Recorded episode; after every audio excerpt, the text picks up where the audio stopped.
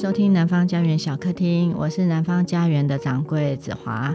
本单元一开始的时候，我跟另外一个出版产业工作十来年的自然人，我们一起聊出版产业的面试，那分享了独立出版的专业职人需求，以及自然人数十次出版社面试经验跟辛酸血泪史。这样，那今天这一集呢，我们也是邀请到出版领域相关。那其实这三位其实各自在不同的领域，有大型出版社，还有杂志周刊跟专业书评网站的三位专业的职人，来聊聊他们的工作内容。那这个领域有什么职缺呢？需要什么样的职人，以及如何进入这个产业？那当然最实际的就是面试交战。那我们今天来就是一一介绍三位来宾。那请他们跟大家打招呼。第一位是陈奕华，他是联经出版社的副总编辑。嗯，Hello，大家好。第二位是林玉文，编辑者新闻社专案主编。大家好，我是玉文。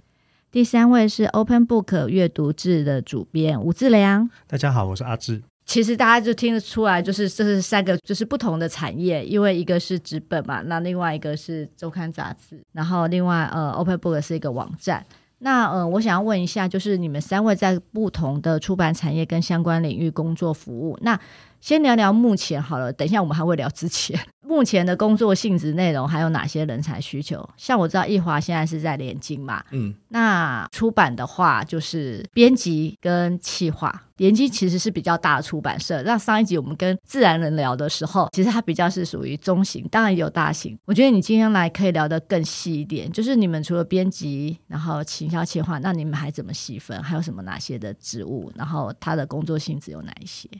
如果在连接的话，其实，在工作的分配上是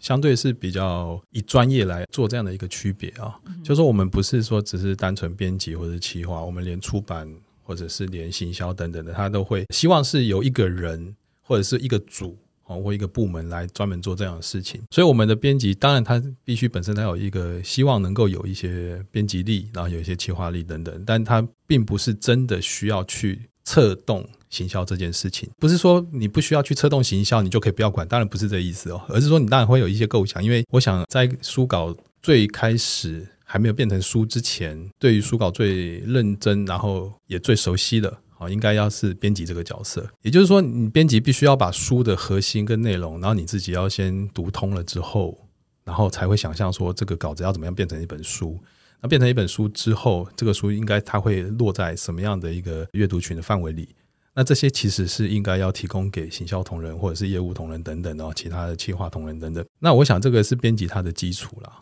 就是对我来讲，我想说，编辑他有他的专业，你不是只有在做书，而且你还要把你这本书的一个核心，跟你觉得它值得被看到的地方，或者说它应该要是被大家所认识的地方，你要去告诉大家。啊、这告诉大家怎么样去散播，那当然就是这个散播的部分，我想就会牵涉到这个关于行销的部分。所以编辑跟行销应该是要非常密切的去合作的。在连接的话，其实就是不同的部门，他们当然会有不同的负责的工作范围，但事实上就是。平常的时候，就是书稿在进行编务的时候，都是自己在做。所以我来到联接的话，会发现说，其实编辑部是非常安静的，因为每个人都是独立在作业。可是你如果是到了行销部的话，哇，就会相对的是比较欢乐、比较喧哗，好像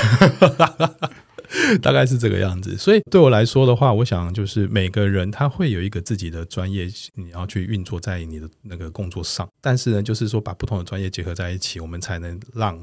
书本，或者说我们期待是被读者看到的部分，去发扬出来，这样子。那我知道联经有很多，就是就编辑部来讲，很多的很多的好线。然后譬如说，呃，每一个就是你进来的时候，在就是需求的话，或者是说特别要求，譬如说翻译文学的时候，必须语文的需求。嗯嗯。然后做可能 maybe 生活类，它有特别其他的需求。如果有一个新进同仁要进来，然后我们有这样的职缺的时候，首要的当然是说，你对这个职缺所要经营的这条路线是有基本的兴趣。你不一定要认识，但是你要有基本的兴趣。那你有兴趣的话，你做下去，你才能比较融入在你的工作上。那接下来就是说，你要去具备这样的一个能力啊。那这样的能力的话，从我的角度来看的话，我觉得很多地方是可以从不同的角色或不同的合作对象来弥补的。也就是说，我今天如果是要做一本人文书。我的兴趣有在了，但我不一定是理解，或者是说可以去通透在我现在做的这本书的这个范围。那难道说我就不做吗？当然不是，哦，当然不是。因为你说，诶，我对这个书它有有一定范围的理解，但是我可能不是那么样的去深入去知道说它内容的核心的话，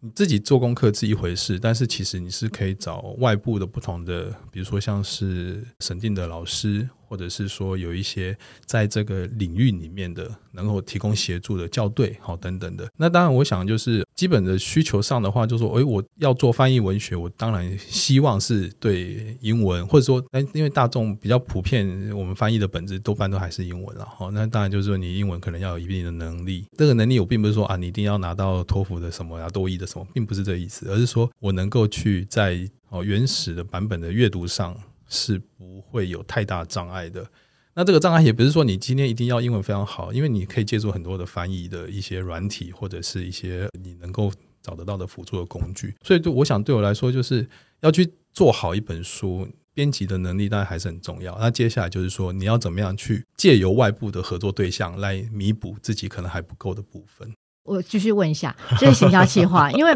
你知道吗？就是呃，大出版社毕竟出很多书，那行销企划呢，就是相较于像我们这种小出版社，可能我们只有一个行销企划，那我们可能一个月一本，他只做这一本。那你们行销企划应该是一个人要做很多本。对，所以这个就会回到我们刚刚讲的，就是说编辑跟行销你要密切结合嘛。就是说，你今天行销如果对这本书它的那种熟悉度可能不是那么高的时候。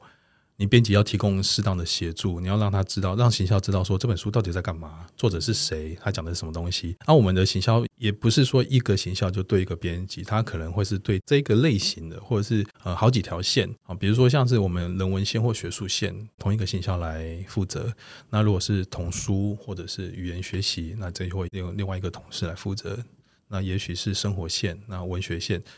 那还是会回到，就是呃，行销同仁他们自己也会有一些比较擅长的领域。一个行销的同仁，他当然还是会负责不止一条编辑线啦。但我们会把比较就是那种范围比较接近的编辑线，对对对对对对，比较广义接近的编辑线是由同一个同仁行销同仁来负责的。那我们再问一下，就是阿志好了。啊，这是网络嘛，那所以你是主编，那你们应该还有其他的需求，是有编辑。但网络的话，必须要、哦、网站经营的专业吧，还有一些技术啊什么的。其实应该这样说，就是我觉得编辑的核心技能啊是蛮接近的，因为我刚刚听奕华讲说，我觉得编辑核心技能是很接近的，比如说。你都会对一些事情很擅长，然后一些事情你很不擅长。但是即使对于那些不擅长的事情，你也可以借由外部的力量来把这个东西做到一个大家都觉得哎，感觉好像很专业，做得很好。我觉得这好像就是一个编辑的核心技能吧。那我们家是做数位出版的嘛，可是其实我们的公司相对起来是比较小的公司，所以我们比如说像我们公司其实内部没有养那个工程师，所以其实我们的编辑的工作比较像是说，我们要知道要怎么样用哪些，比如说网页的语言去工程师对说，哎，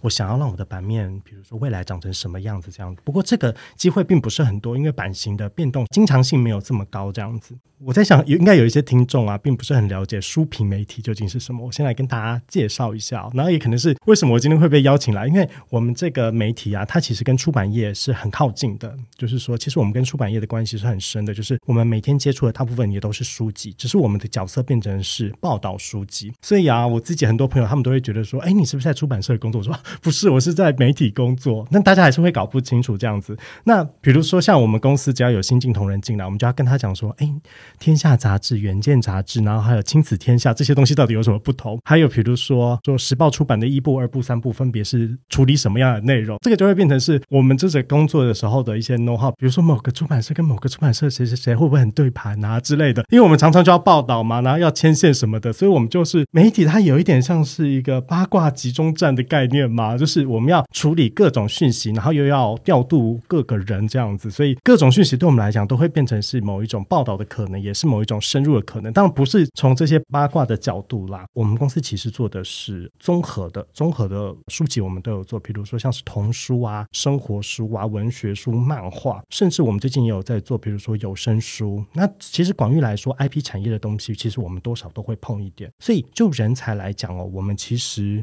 不一定会需要，比如说呃，你是中文系、新闻系这样子特定的人才。那比如说历史系啊，嗯，或者是艺术类的等等的，因为我们公司还是做的是比较人文议题的，所以其实我觉得，只要是泛人文科系，其实对我们来讲都是蛮适合的。不过啊，我觉得，因为我们是媒体的性质嘛，所以其实对我们来讲哦，怎么观察社会这件事情是很重要的。所以说，我们在比如说平常的 daily 的活动哦，我们就是会去看说，哎，比如说最近流行什么，或最近比较夯的议题可能是什么，然后再对这个东西去去做更深入的报道，这样子，这个是一部分。那所以我觉得，综合以上哦，我来再跟大家讲一下我们办公室可能会有哪些职缺，这样子。呃，我们有一个编辑的工作，他的工作就是专门对，比如说台湾的所有出版社，平常这样对的出版社大概有两百多间。这位编辑他的工作就是盯所有的书，哇，什么时候会送到我们这边，然后我们要怎么开始选书的流程。我们有一个编辑就是专门在做这个工作。那么还有另外一位编辑，他们就是可能更像是企划编辑的类型，他会帮我们去企划出说，哦、现在有什么样的题目是比较重要的，我们应该要去报道哪些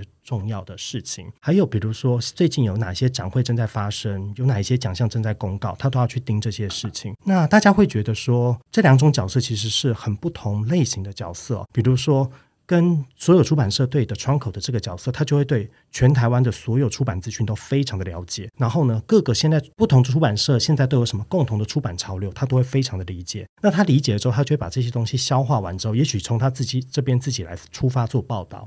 也许哦，他会把这个资讯 pass 给哦我们的企划编辑的同仁，让企划编辑的同仁去做报道。其实我们的角色分工都各自有各自的职责吧，还有各自擅长的事情。那我觉得像我们这样子的单位，还有比如说像是泛出版这样子的文化单位，可能都还会有另外一种职缺。我觉得最近这几年好像还蛮重要的，就是比如说哦，我觉得好像很多时候我们会需要一个跟政府。合作的一个窗口之类的，因为很多人都会接政府的案子嘛。那接政府案子的时候啊，我们就比如说需要呃做标案啊，然后去想很多活动要怎么规划等等，它会比较像是专案经理这样子的角色。但是我觉得这个工作它其实比较不适合新手啦。那他因为他的沟通的 skill 需要比较强，所以他其实我们通常不会找一个刚毕业的人来做这件事情。可是这样的职位也是存在的。那玉文呢？因为呃，玉文他之前就是在大志嘛，然后周刊编辑，然后现在是专案，就是所谓的刚刚阿志说的，需要就是很有出版经验、相关经验的人，然后做很多专案。你现在都在做专案嘛？那你可以跟我们聊一下，就是这应该需求不太一样，还是说其实差不多？可以广泛的讲吗？目前就是编辑者新闻社，大概在二零一九之后，就我们一七年创刊的。然后他周刊编辑原来一开始就是一份大概八大张到十大张的开本比较大的杂志。那目前他在一九年之后，因为视觉语言和设计的这个奖项获得的比较多赞誉，所以我们也开始接触了，就是要挖掘各县市的书系，就是自己采编自制而成的本地书系。然后还有台三线艺术季，然后以及我去年执行的是马祖艺术岛的这个整个策展宣传，包括它的出版品。那所以这三年我的工作比较像是，就是刚刚承接上面阿志说的，它比较像是面向不一定是公部门，还有第三策展方，或者是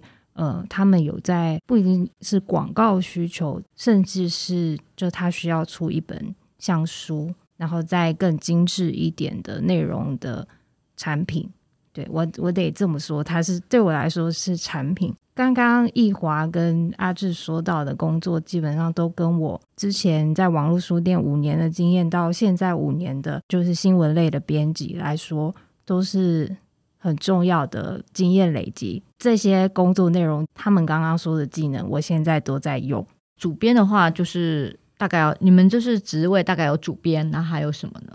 现在大部分可以合作的对象都是第一外稿，他必须要在不同的区域协助我们采访。然后这样的外稿呢，我我尽量控制在就是我可以一个人对他们沟通，而且是顺畅的沟通，而且在有时效的时间内可以产出的外稿为主。当然，这个需求就会是你必须。在当地，然后非常呃人脉非常广大，或者是你对生活感和即将发生的事情就非常有兴趣，这样子的人会成为区域的外稿。然后第二是就是在版面设计上面的，还有更完整的书的设计，这边会比较像是合作的对象会比较多。所以其实我跟玉文在合作的时候，除了内容之外，其实还有广告也找他。所以我有时候想说，哎，主编要做的事还其实蛮多的，因为其实这个在我的印象中，就是另外一个领域的人接洽的盖东西这样子。这样分开来说，就是我现在做的大部分都是专案嘛，但是周刊编辑的编务我一样也是还要持续。那在这个状态下，他就嗯一开始的周刊编辑他就很非常希望可以黏着到出版类的广告。那我自己个人是用时间来切割的，比如说我有两周就是专门经营广告。嗯那我那两周就是专门做专案的工作，那剩下的两周就是要进截稿期了，我就转成编辑，就是我我得用我自己的要要一个时间切换，这样子的话也比较不会让对口的出版社或行销，因为其实台湾这这五年来有非常多小型的出版社，然后他们也有很多行销是外包的，当然总编辑。可以直接对你的话，他会比较理解你的工作在做什么。但如果就是一个已经被外包两层的行销的话，你就得用更明确的身份告诉他说：“我现在跟你联络是为了想要询问你是不是要刊登广告。”那在这个时间线外的，我可能会直接对作者邀稿，或者是书评的出版的各个讯息的联系。那就会切换成刚刚说到的那个，我要当收集情报员的角色。哇，那一人分饰三角，是用时间切的。你薪水有领三份吗？我可以问一下你们公司有多少人吗？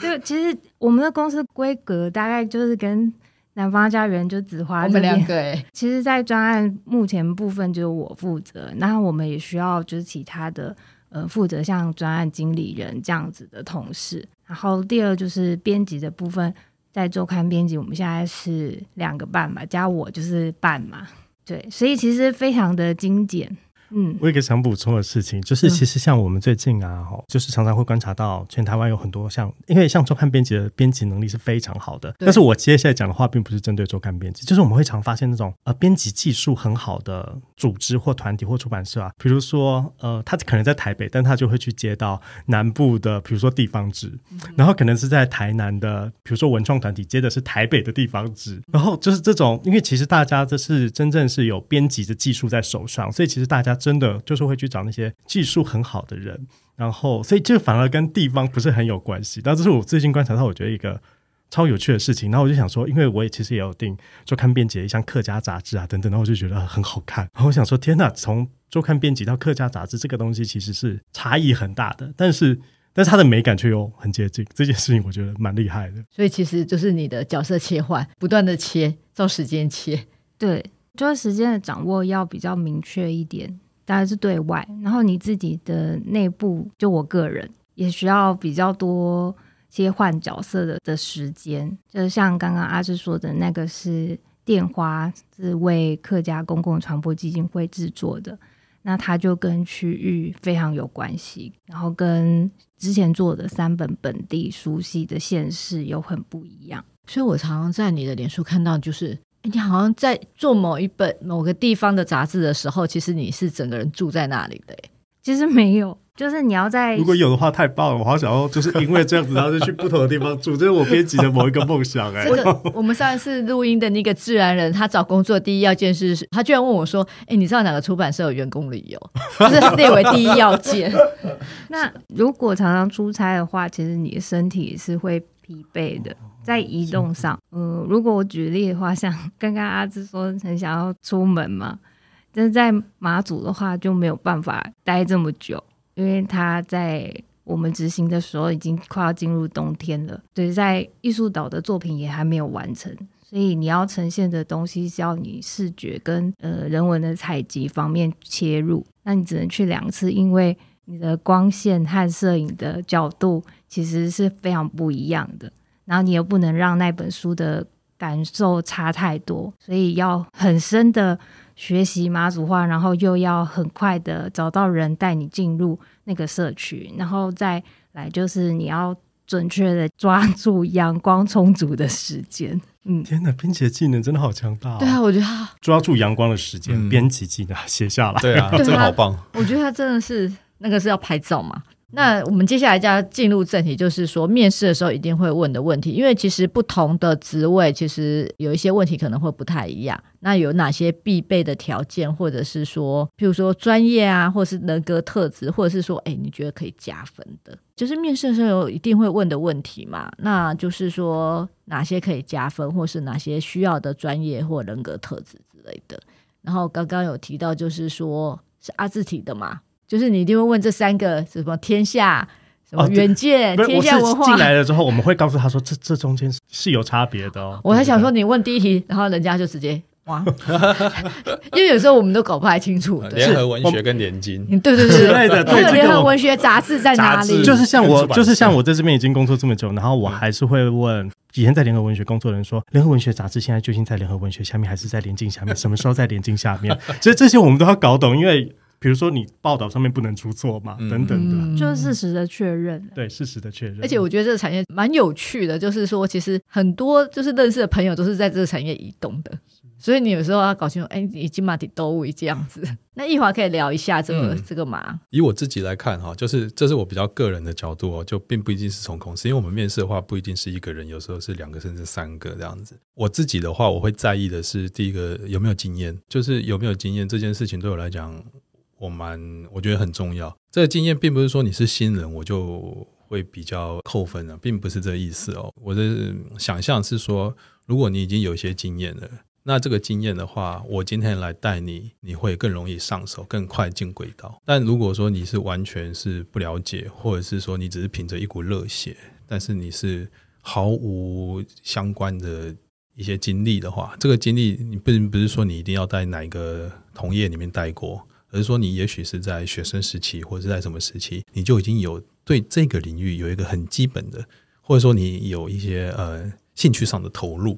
那这对我来讲的话，我想就是一个编辑的养成，其实我觉得是需要非常长的时间。就并不是说你今天会把稿子变成书，你就可以当编辑，不是这个意思哦。但是你必要的时候，你必须要让一些看起来很杂乱无章的东西变成稿，然后这个稿子是可以变成书的。我想这个。除了你的兴趣跟你的一些能力之外，你过去的经验会带给你对这本书的想象。那我想每一本书都是编辑自己生产出来的，某种程度来讲，就是每本书是编每个编辑的小孩。那你的小孩，你是可以掌握住他想要长成什么样子的，而并不是说我今天就是把稿子整理整理。那你去去影音店就好了，你 不用在出版社做这样的事情，那很累。所以我在面试的时候呢，我会看到，就是说，但基本履历上就会看到，就是说，诶，这个来面试的人他过去曾经经历过什么。接下来我就会在意说，你这个经验是不是符合我现在的需求？那我想这个就是比较直接的部分了。因为有很很多面试者，他们是期待或者是想象，有很多想象，就是投入到出版业之后，能够去看自己喜欢的书，然后做自己喜欢的书。那我必须说，这个完全是大大的错误，大大的错误。不是说你今天当编辑，你就可以去读自己喜欢的书，不对。你今天做的书当中，可能有十本，有九本是你不喜欢的书。这个是我觉得是一个编辑的专业所所必备的哦。你就是，再难看的书，但是到你手上，你要变成一个好看的书。那回到我们上一个话题，就是说，你不但要变成好看的书，你还要把这个你觉得难看的东西变成一个核心，拿去推广出来。这件事情真的很常发生 哎、其实他其实很开心的，表面上是说，哎，我好开心，这本书很棒很棒棒。然后现在想，我在推坑谁啊？不会，我我想大家最后都会说服自己说，这这里面真的有值得推荐的。我猜应该大家还是会这样子想吧。对，嗯，因为我想就是呃，稿子要变成书的话，它一定是经过最前期，一定是经过一番沟通的过程啊。你不是不可能就说哦，我今天有个作者你喜欢了，然后你就可以签了约，然后签了约之后你就拿到书稿了，拿到书稿之后。你就是就会是你喜欢的，我这很难呐、啊，这个这个机会太小太小了，所以我想就是编辑，你不但是要以我来看哈，就是你不但是要具备基本的热情，然后有兴趣，然后编务跟能力那是可以学习的，然后呢，你还有一个很强大的心，是可以把你可能觉得不是很好，或者是说心理上是不喜欢的那份书稿，然后推销推荐啊，应该说推荐推荐给。读者们，然后你还要去把这个核心跟呃书稿的值得去被看到的地方，要告诉行销，让行销能够有更多的参考的地方。然后还有一个就是，我们一定会问的问题是住在哪里？住在哪里？哇 哇，住在哪里？这个啊，因为你们现在比较远了。对，因为我们不在台北，我们在汐止，所以其实我们有的同仁真的很辛苦啊，就是他们的通车时间，呃，一天可能会高达三个小时。我们有同仁住在三峡。哦，三峡到汐止，你想想看，是从新北到台北再到新北哦，是整个嗯，已经跨线是跨两次的那种感觉。所以这个就是慰问的意思，并不是说是不是说决定你来的因素，而是要让你知道，其实我们公司真的是在汐止哦，你不是只有面试今天会来哦，你如果真的会有机会一起合作的话，你是每天都要 来。对，大概是这个样子吧。阿志呢？这边呢？我觉得可以回应一华刚刚的一个一个事情哦，就是我觉得去面试哪一哪一间公司的时候，你一定要对那间公司的产品定位有一个有一个明确的思考。就像比如说一华刚刚讲的，其实是整稿啦，但其实整稿背后在讲的事情就是产品的定位究竟是什么。像是出版社而言的话，大田出版社它可能就是非常的都市感的，它非常讲究都市感。那比如说，如果是新经典的话，它当然就是很多的重要的作家跟经典的作品嘛。那连经的话，它可能就是在学术跟推广普及之间找到一个平衡点等等的，就是要对公司的产品定位有明确的思考，这件事情我觉得很重要。那对媒体来说也是哦。不过。这一件事情，我想我就想要先讲一个前提，就是我觉得去面试这件事情啊，尤其是文化产业，我觉得不妨当做是一个交朋友的感觉就好了。就是说，其实有时候啊，没有面试上是没有关系的，因为你其实就是去找一个你觉得哦，你也许可以跟他适合的来的朋友，那你跟他的特质是相近的。比如说我在进这个产业之前呢、我是在中研院工作，然后我在中研院工作那时候是一个助理吧，就是一个有点像是学术助理。那那时候我的薪水大概是三万六左右，然后因为就是做了一年多之后，我就觉得不是很有兴趣。那时候刚好那个什么郭政委，就是我们的朋友郭政委，然后他那时候在逗点，然后还有帮呃红桌做一些书，他就有找我这样子，然后我就对出版业很有兴趣，然后我想说好，那我觉得下一个我想挑战出版业，所以那时候我就去面试了一间，我觉得。其实我现在真的忘记他是哪一个出版社了。那时候他问我说：“你想要开多少薪水？”我就跟他讲说：“因为想说出版业应该是不能开太多薪水。”好的，然后我就跟他开了两万八到三万，而且我觉得以我的学历等等的，跟那间公司是很符合的。可是他最后也没有请我过去。后来我想过很多次，然后我觉得最后我真的觉得没有面试上也没有关系，因为其实就是也许他觉得我们特质上并不是很适合啊等等。我觉得有各式各样的原因，但是我觉得。不妨把它当做是一个找朋友的过程，就是那个合不合适很重要啦。后来我也有去面试过，也有上的经验，然后最后也没有去。那说真的，也觉得说，哎，好险没有去哎，因为就觉得并不是那间公司差，而是特质真的不适合这样子。就是我觉得第一件事情想要分享，就是如果面试不上没有关系，因为当做交朋友就可以了。然后第二个是我想分享一下面试技巧这件事情，就是我觉得面试有一个技巧，是我个人啊觉得很重要的一件事情，就是想好。对方会问你的每一个问题，你都要想好你怎么回答。比如说你的个人经历、你对公司的了解、你对公司的建议、你的你自己认为的你的优缺点、你喜欢读的书、你喜欢的作家、你喜欢的报道，你全部都想好怎么回答。然后呢，特别要针对什么，想好怎么回答，就是。别人可能会觉得你的弱点是什么，你就要说服他说，这就是我的优点。我觉得如果可以做到这件事情，你的面试大概是不会有太多的问题。而且我想跟大家分享的一件事情，就是因为其实我们的工作是做采访嘛，其实我们常常会采访很多人。那其实采访跟面试是有很像的一件事情，就是我们抛问题，对方回答嘛。那我发现哦，大公司的人或者很好的作家，其实大部分很多人都会把稿子写好。就直接把他们的呃回答这直接写好，而且有一些甚至前一天就传给你说我会这样子回答，反而是很多可能比较没有采访经验的人，他就会觉得说哦，我大概看了一下，我了解了，好，那我就现场过去回应你。老实说，我觉得蛮多是蛮灾难的。但是，所以我觉得想好对方会问哪些问题，然后再想好你会怎么回答这件事情，大概不会出太多的错误。那再来就是有加分项可能会有什么？我觉得这一个时代啊，就是我们现在处的这个时代，我觉得非常多的年轻人，你懂的东西其实是你上司根本就不懂的。那所以我觉得大家一定要有这样子的想法，就是有时候我都会跟新进的同仁讲说，你一定要想好说，你觉得你最擅长的事情是什么，然后你要拿这个东西来跟我沟通，因为这样我就会被你说服，因为这个是东西你比我更懂嘛。像是比如说你你的主管不可能比你更懂 IG、推特、脸书这些东西，或者短影片，他不可能比你懂。所以你如果告诉他说我超会做 TikTok、Book Talk，我跟你讲，他爱你，我跟你讲，就是类似这样子。我觉得不一定是社群媒体，而是我们确实有发发现好几次哦，我们找来的人哦，不是很有经验的。不然，另外一种就是他有某一种宅宅的特性吗？就是他们都对某一些事情很专精，然后很有兴趣，然后在讲这件事情的时候，他就会冒出很多那种眼神的爱意，那你就知道说，哦，这个人他有习惯对某件事情钻研。那这种人不知道为什么就三号会有一种很想要说服你跟他合作的感觉，那我觉得这个是很加分的事情。那接下来我觉得说几个我觉得很明确的加分项，就是我觉得在这个时代，我觉得如果你会剪影片，超有用。我觉得大家都想要找那种又可以当编辑，但是 by the way 我还可以剪影片哦，就 这种就很棒。对对对对对对，我也是加分。对，就是就是你可以做好编辑的本业，但是你会剪影片，哇，就真的是很爆我爱。然后另外一种就是社群的适应能力强，因为我们知道每两三年就会。有出现新的社群软体吗？那新的社群软体，你都会想要保持着一种很高的兴趣，想要去尝试它。那对于这个社会新的东西，你都会很想要去做新的尝试。我觉得这样子的特质也会蛮适合数位媒体的。那再来一个，我觉得就是不要怕犯错，因为有时候我们请一些同事啊，就是比如说我请你写文案，然后可能会比如说写一个想半个小时或一个小时，有有些东西涉及钱，真的要想很久，想两三个小时或整个下午都需要。可是比如说有时候是一些我觉得比较不需要想这么久的文案。可是他可能会很怕犯错，他就花很久的时间写。可是有时候对我来讲，我只需要你，比如说做到六十分或七十分，我会接下来把它做到八十分或九十分。但是如果你因为你很害怕你自己犯错，而你不去做更多的尝试，而你不去做更多的，你在你的害怕的过程里面不懂得去做自我管控，比如说时间的管控等等的，那我就会觉得。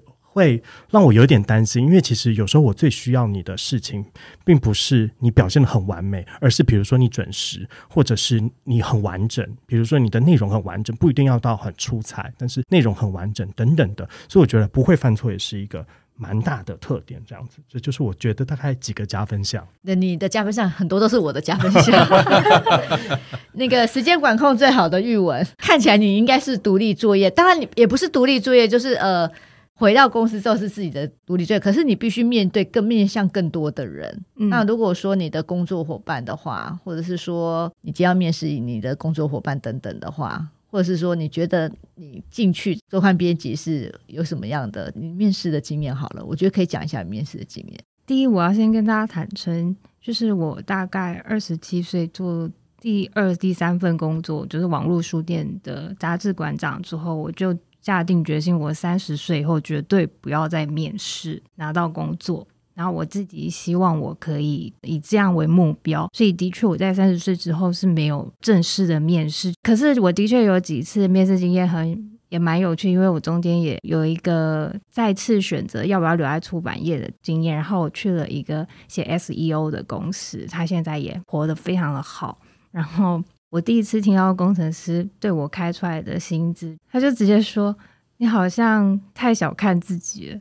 可能四万多、五万多的薪资对他们来说是非常。”非常常见，而且非常太小看自己的金额。跟他面试完之后，这个工程师老板就说：“我觉得你的说有没有人说你说话的声音就是一直在讲故事啊，就是很有情感表达，很浓厚。”最后他婉拒我这个就是去他们公司工作的原因是，他觉得我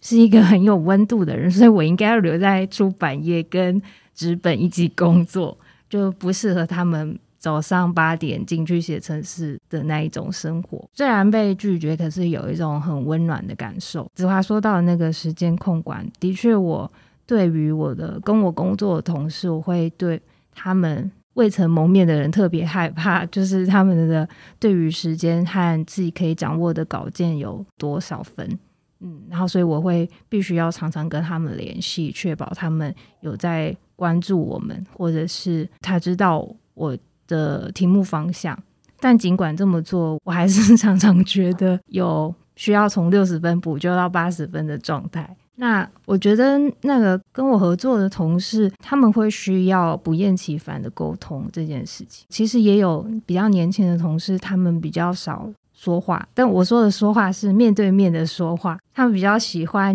用 Line 啊，或者是甚至连 email 都没有，就是用 Line。那你也感觉到说，有些人用 Line 讲完之后，你很。急切的想要跟他用电话，就是来电话这样子，很快速的讲完，但他们会非常的害怕，而且他们会有一种嗯，可能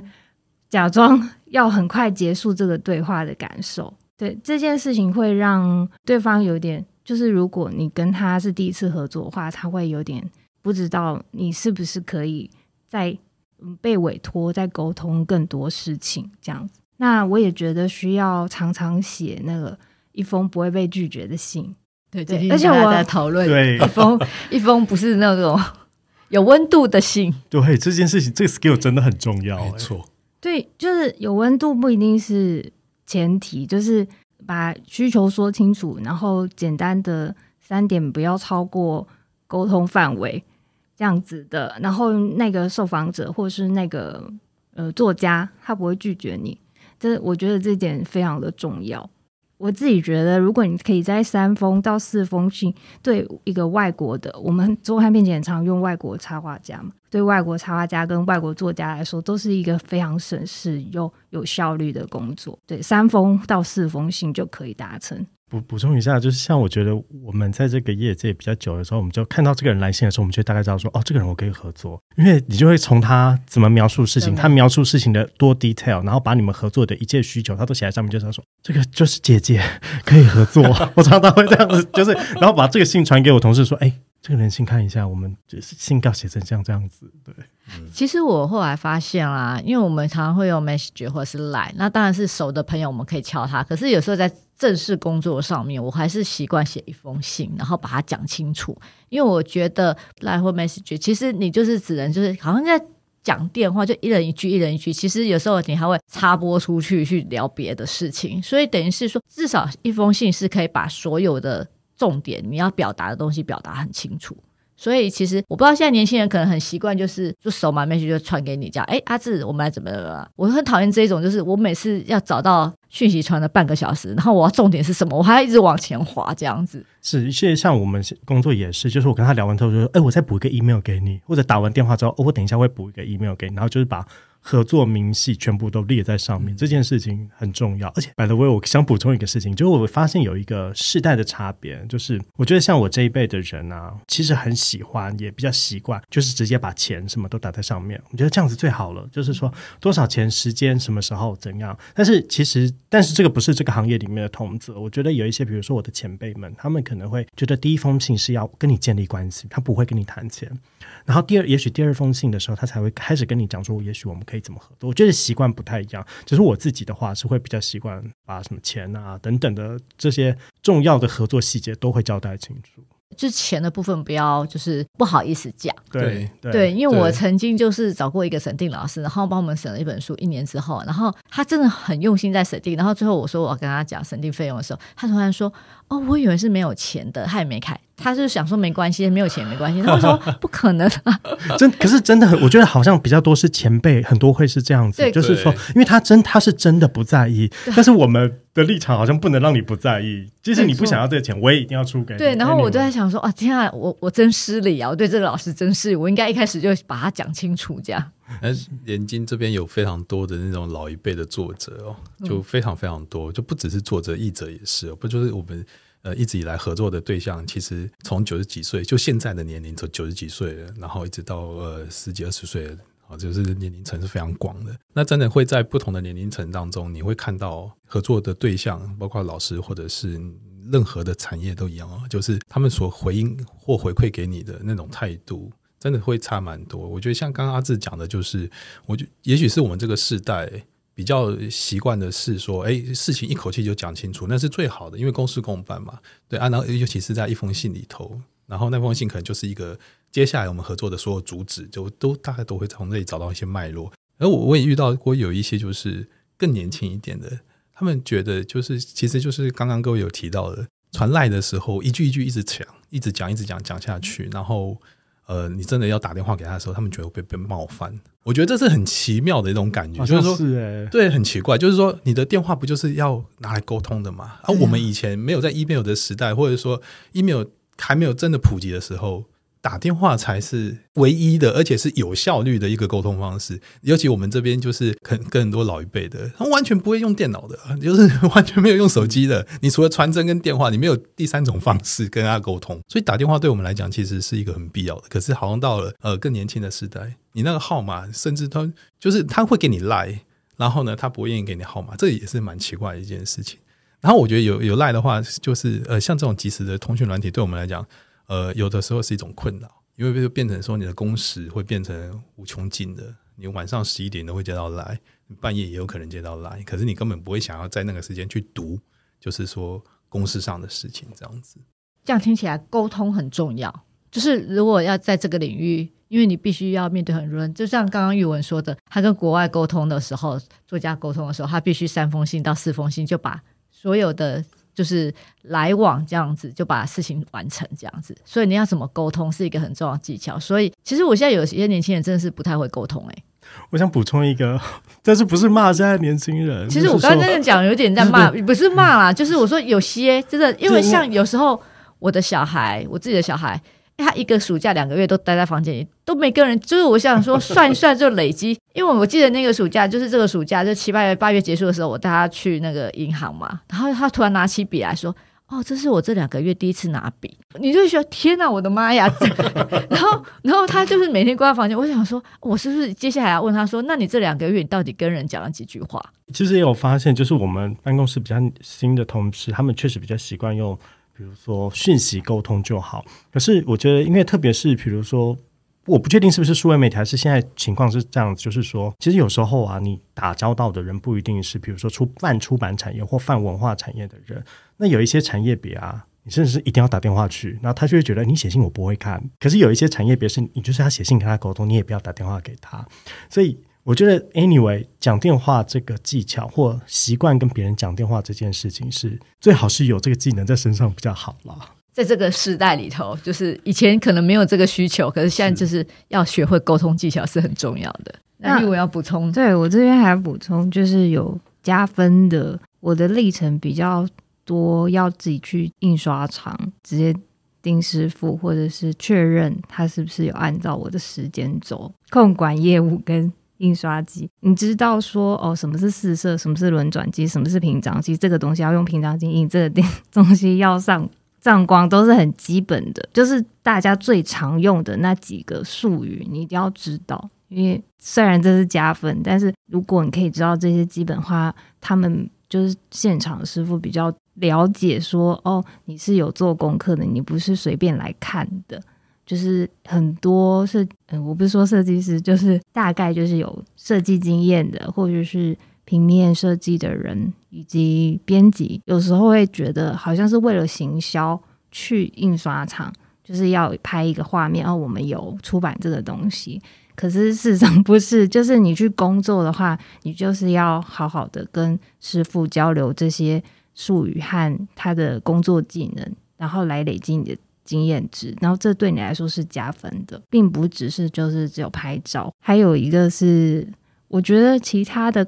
芳疗课啊、厨艺课啊，其实都可以让你的生活可以回到自己多一点点，就是让你的潜意识跟表意识平衡一些，这也是加分的哦。因为这样你在这一行可能会工作久一点，呃，来的人就可以加分，问说他什么舒压之之类的嘛。因为你觉得在，我觉得在这一行如何舒压还蛮重要的耶。就他大家好像我觉得比较不会，我就好像就是在面试，我其实我觉得面试的时候好像比较聊少聊这一块，但是有这一块是很加分的。就是如果你知道怎么样平衡你的生活，我猜大部分这一行很多人是不太懂怎么平衡生活耶。不过我有认识非常多杂志的总编辑，最后他们都练了一身好厨艺，就是。这是我，我觉得他们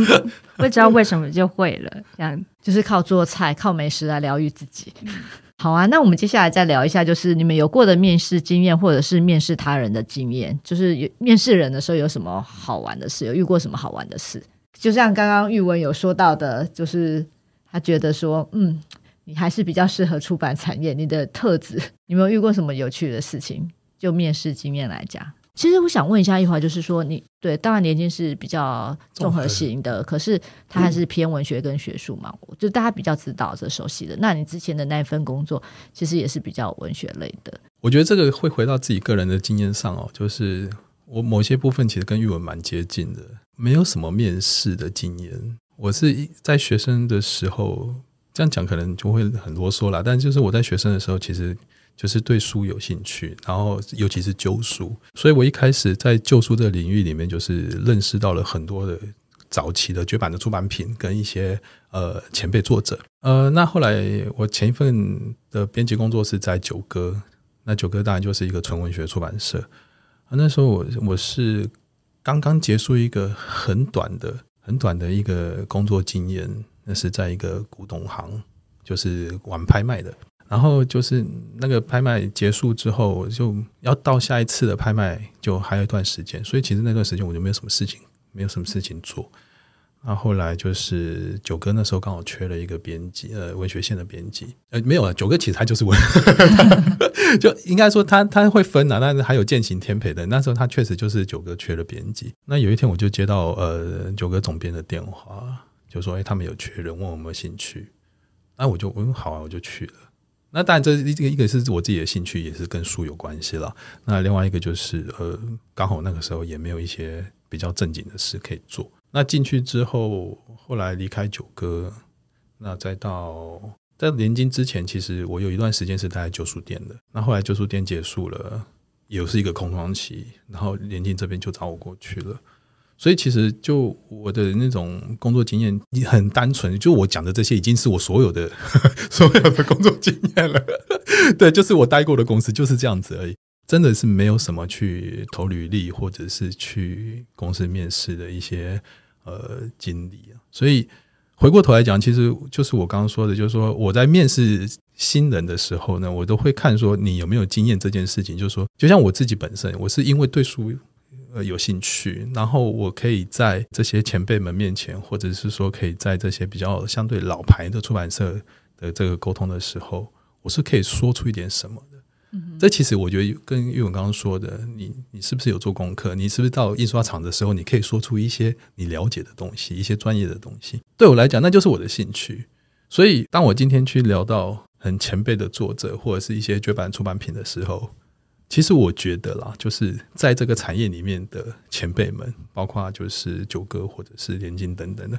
他们是会觉得说：“哎，你怎么会知道这些书？或者说你怎么会知道这些前辈作者？”那我想就是说，这样的印象会在呃一个主事者的脑海里，或者是心里会留下一些比较深刻的印象。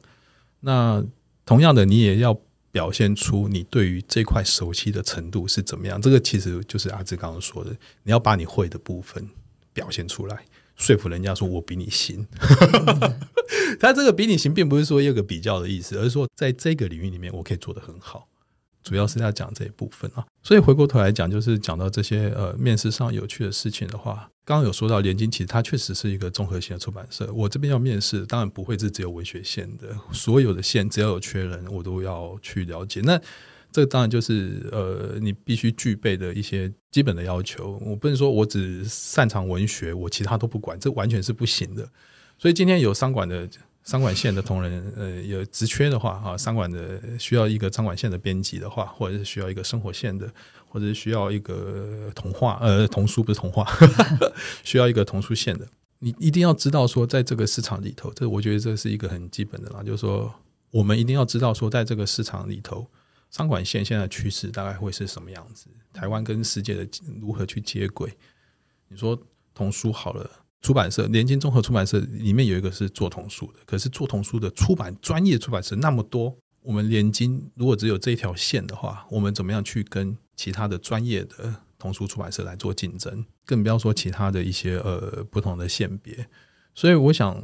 有一些人他对出版社会有一些期待。那我也知道，就很多，甚至有一个，我曾经遇过一个面，就是来面试的新人哦，就是他很直接的来讲，他说他只能做一年。我今天来面试你这个职缺，可是我只能做一年，一年，因为一年之后我要去游学，然后我要去打工，我要去干嘛干嘛，就他的人生规划是这个样子。那当然，你这样一讲出来的话，我想就很直接了，因为我不相信是有哪一个单位，任何的单位去面试，除非你是本来就是要争一个短期来协助或攻读生，然后我今天需要一个正职的，然后他直接告诉你我只能做一年，这样的话，其实呃，你后面可以不用讲，我觉得即便你能力再好，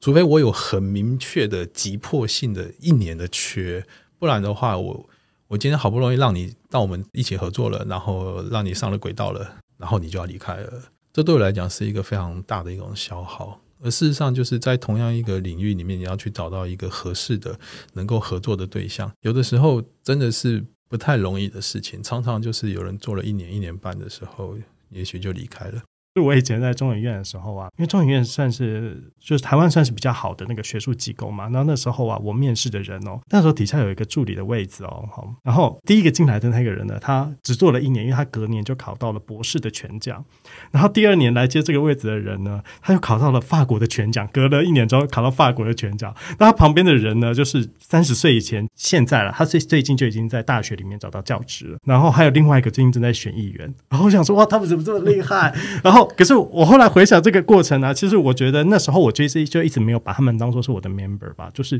一直把他们当做是青年学者，因为对我来讲他们就是青年学者，所以我一直是把他们当青年学者。什么意思？就是我就定期喂食他们，然后呢帮他们排除万难，然后让他们做学术工作就好了。所以后来我就觉得，哎，其实那时候我在做的其实就是编辑这个工作，就是我们在找人的时候，其实我们也是用某一种哎编辑的方式在思考这个人这样子。那我想讲一个我觉得回想起来我觉得经验很好的一个面试的经验哦。就是说，面试同仁的经验啊，就是找新人进来的经验。但是其实我们在面试的过程里面，很多人他很能够展现自己。比如说，像我可能会是比较懂得展现自己的人，因为比如说我会先想好怎么回答等等的。可是有一些人他其实实是比较安静的，然后呢，他就是讲话比比较温温吞吞的。可是你会看到说，哦，他有一些专业呢，是跟你想要的位置是很符合的。就是说，也许他并不是很热情，或者是说他也许喜欢读的书并不是跟你自己跟这个媒体那么契合的人。可是他在很多专业的部分，你可以看到说，他跟你的这个职缺所需要的事情是很像的。那虽然我们在面试了一大堆人之后哦，其实真的有蛮多人是蛮厉害的。可是我们最后想要选择的，其实是一个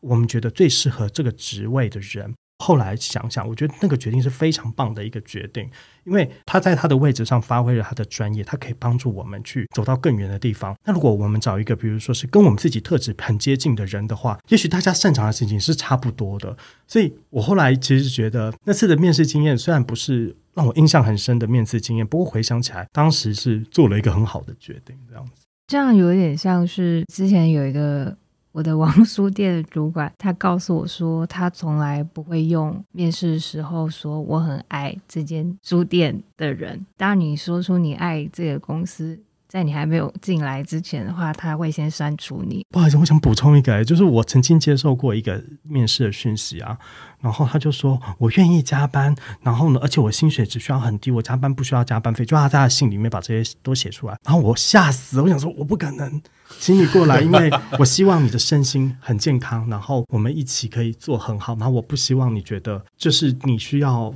就是让你自己把薪水降这么低，我不希望这件事。然后不希望你因为你的爱而让你觉得你自己应该受委屈等等。这个我非常的同意耶。对，然后还有另外一个我面对过有趣的面试经验，就是有一本蛮精英型的艺术类杂志的面试。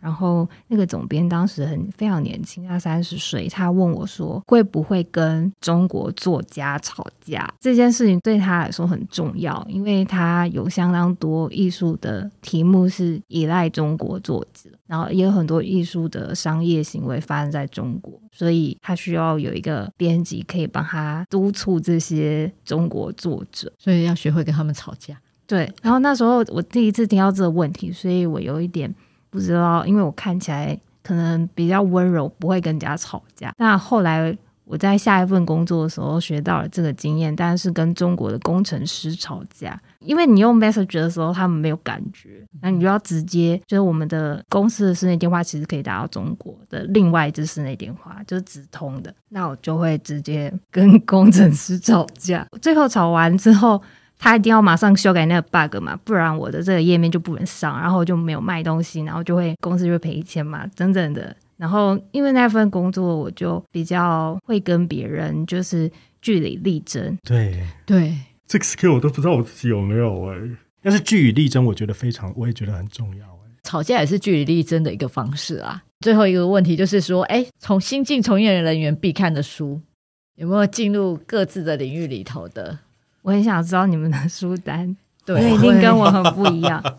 推荐给。新的从业人员必看的，因为其实我比较像是说，因为我们是媒体嘛，所以我就举了几个我自己有在看的杂志这样子，那是以中文亚洲的杂志为主，像是比如说以中国的话，我都会看那个《知日》《视觉》啊，中信出的杂志我大概会看，然后像比如说日本日本杂志，其实我日本杂志我都是去那个书店随便看哪个封面好看，然后就回来买回来参考，像 Bluetooth 啊之类的，其实都会买回来参考，就是看别人怎么拍照。案型怎么设计等等，那台湾的话，就就像新活水、联合文学、熏风，然后呃幼师文艺、观台湾、呃台湾山月、表演艺术这这些杂志，我大概都是定期会去看。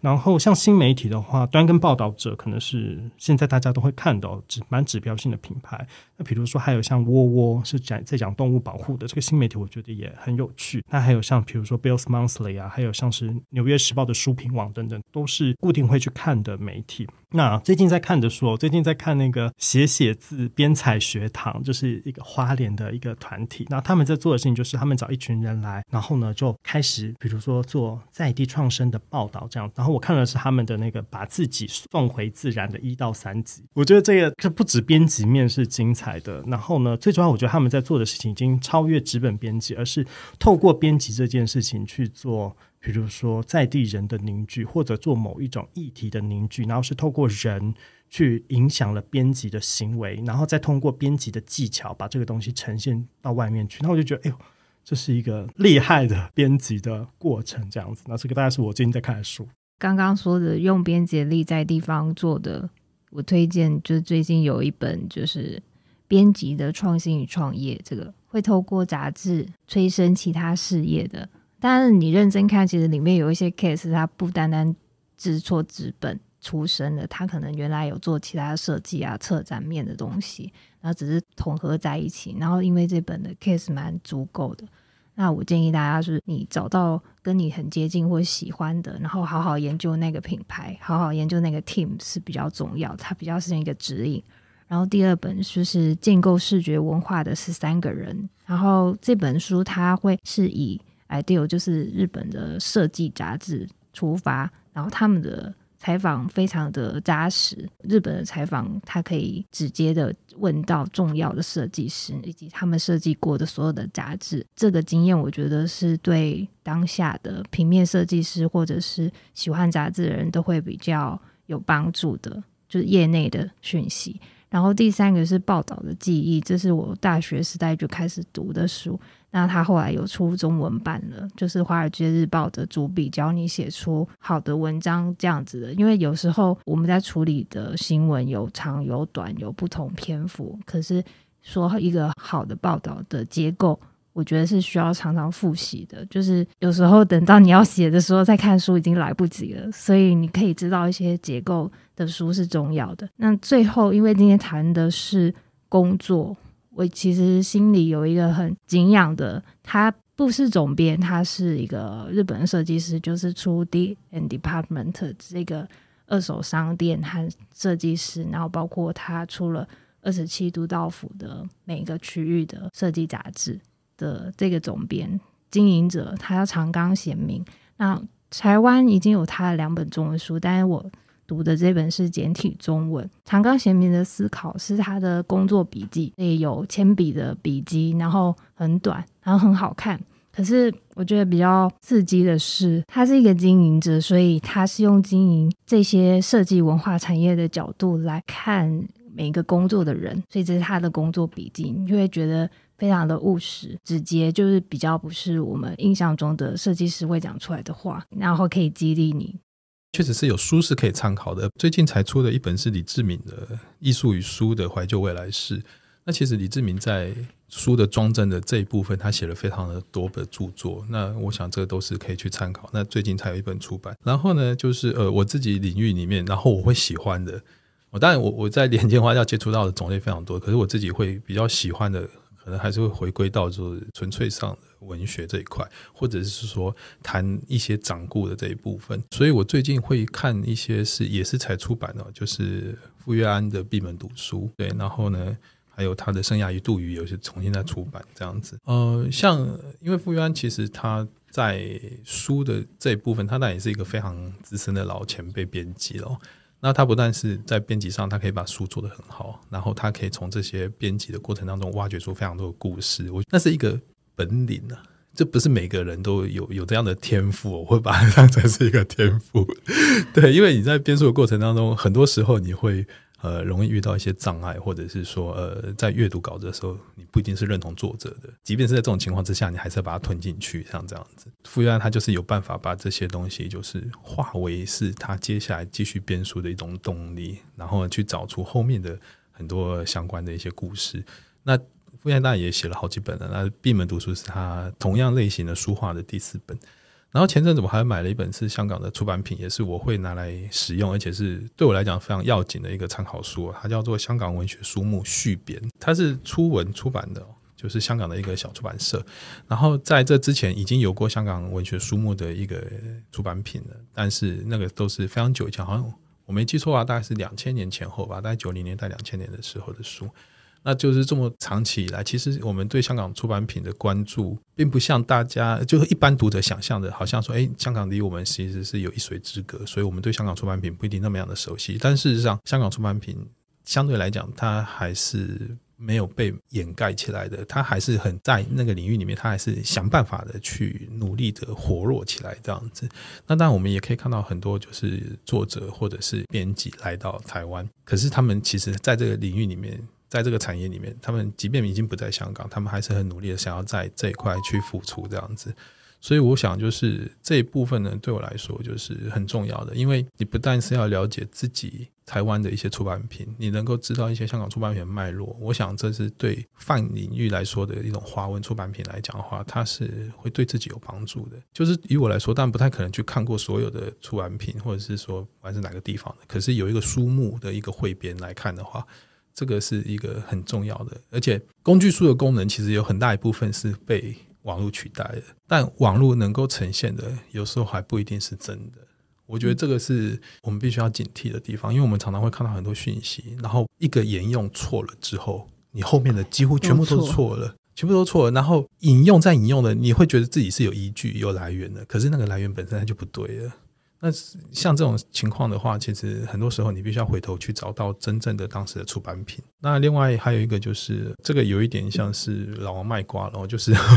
因为我们连经刚好就是正在做余英时先生的系列作品。那这系列作品当中，我们会看到很多余英时先生他不同。阶段，然后也是在不同领域的一些说法，然后他的用用字遣词等等的，你可以看得到，就是于先的年轻时候的张扬，然后到他成熟以后的那种内敛跟沉稳这样子。这一套文集当中，就是我自己最有感觉的是他的诗存跟他的书信选。诗存跟书信选，我想就是对余英时来说的话，我们过去不会看到他的学术论述之外的作品。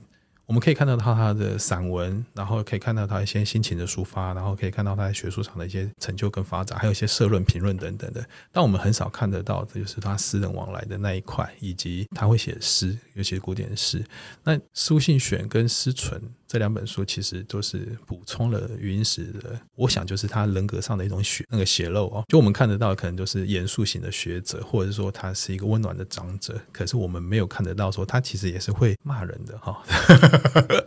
他也是会哈，他也是会在为了祝贺的时候会帮你写一首诗，或者是说自己家里有。长辈过世了，或者自己的好朋友过世了，那他会写挽联，他会写，那这些其实就可以让余英时的整个形象会更为立体。那我我自己是蛮喜欢看这一类作品，因为它会让我们既定形象中的某一位好你喜欢的一个作者，他变成说，其实很多地方他跟你是一样的，他也会生气哈，然后他他也是他也是会开心的，然后他很多地方他不是像他文字上呈现的那样子的一种严肃。好，那他其实跟我们一样都是人，这样子。好棒！我们用于老的这一套书来作为一个这一集的 ending，真的是很棒。今天真的是三位创都是跟出版相关，可是出版的比较不一样的载体跟领域。那我觉得听众听完这一集一定收获很大。那非常谢谢今天三位过来，谢谢谢谢。南方家园小客厅每周四固定更新最新讯息，请见南方家园脸书跟 IG。如果有任何想法，欢迎留言讨论。我们下期见，拜拜。